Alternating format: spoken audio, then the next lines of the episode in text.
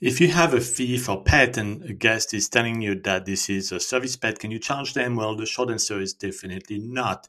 You may have your doubt, it's up to you. Um, you can uh, think whatever you want, but as long and as soon as the guest claims that they are bringing a service pet, you cannot charge them. So let me say it again. If they are bringing a service pet, you cannot charge them anything don't even try to charge them anything. Um, that's just the rules, and uh, you cannot make money on a service pet, a service dog, or whatever service pet that is.